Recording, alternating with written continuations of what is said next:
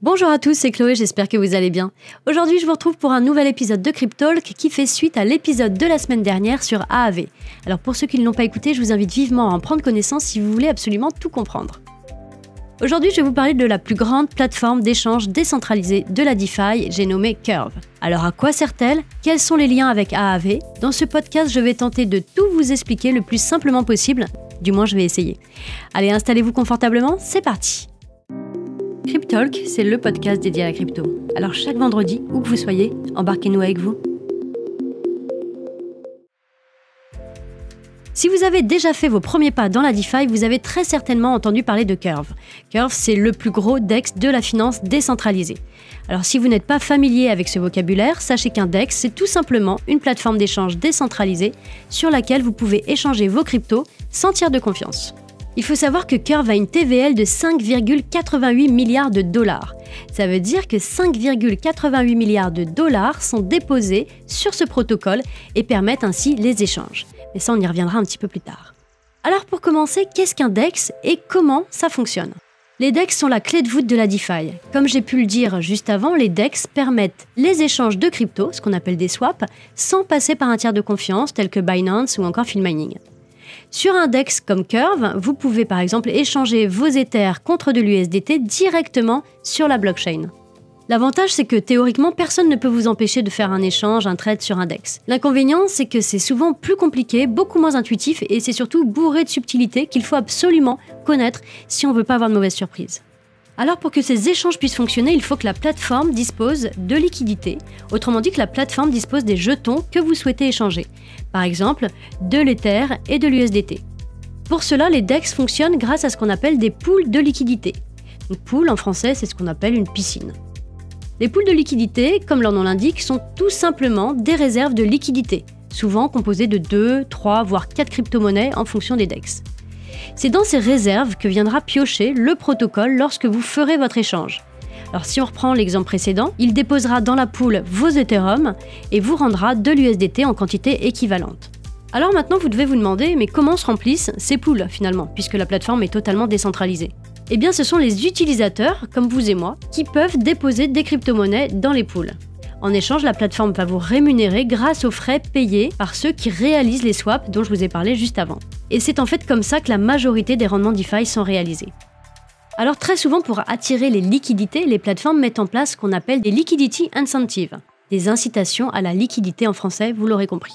Ce sont en fait des boosts de rendement temporaires financés alors soit par le protocole, soit par les projets dont le token figure dans la poule. Je vais vous expliquer concrètement pourquoi.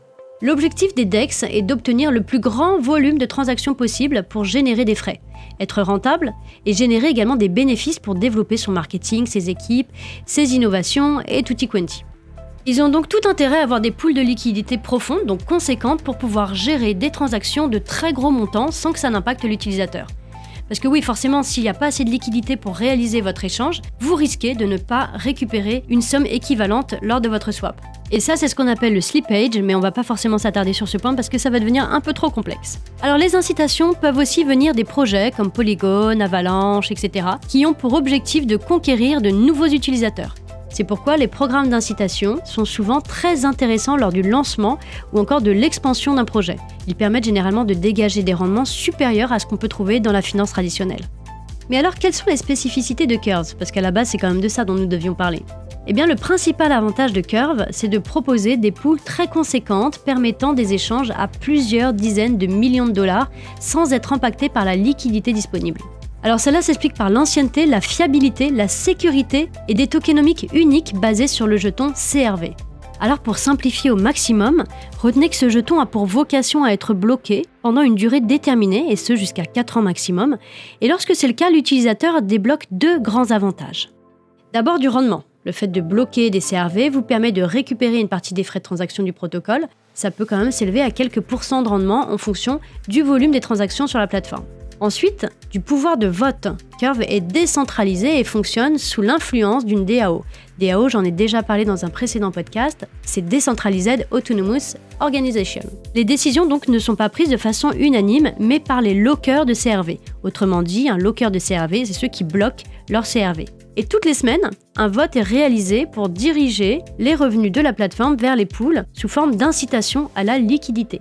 Une poule massivement votée se verra donc distribuer de fortes incitations en CRV, augmentant ainsi le rendement total pour les fournisseurs de liquidités.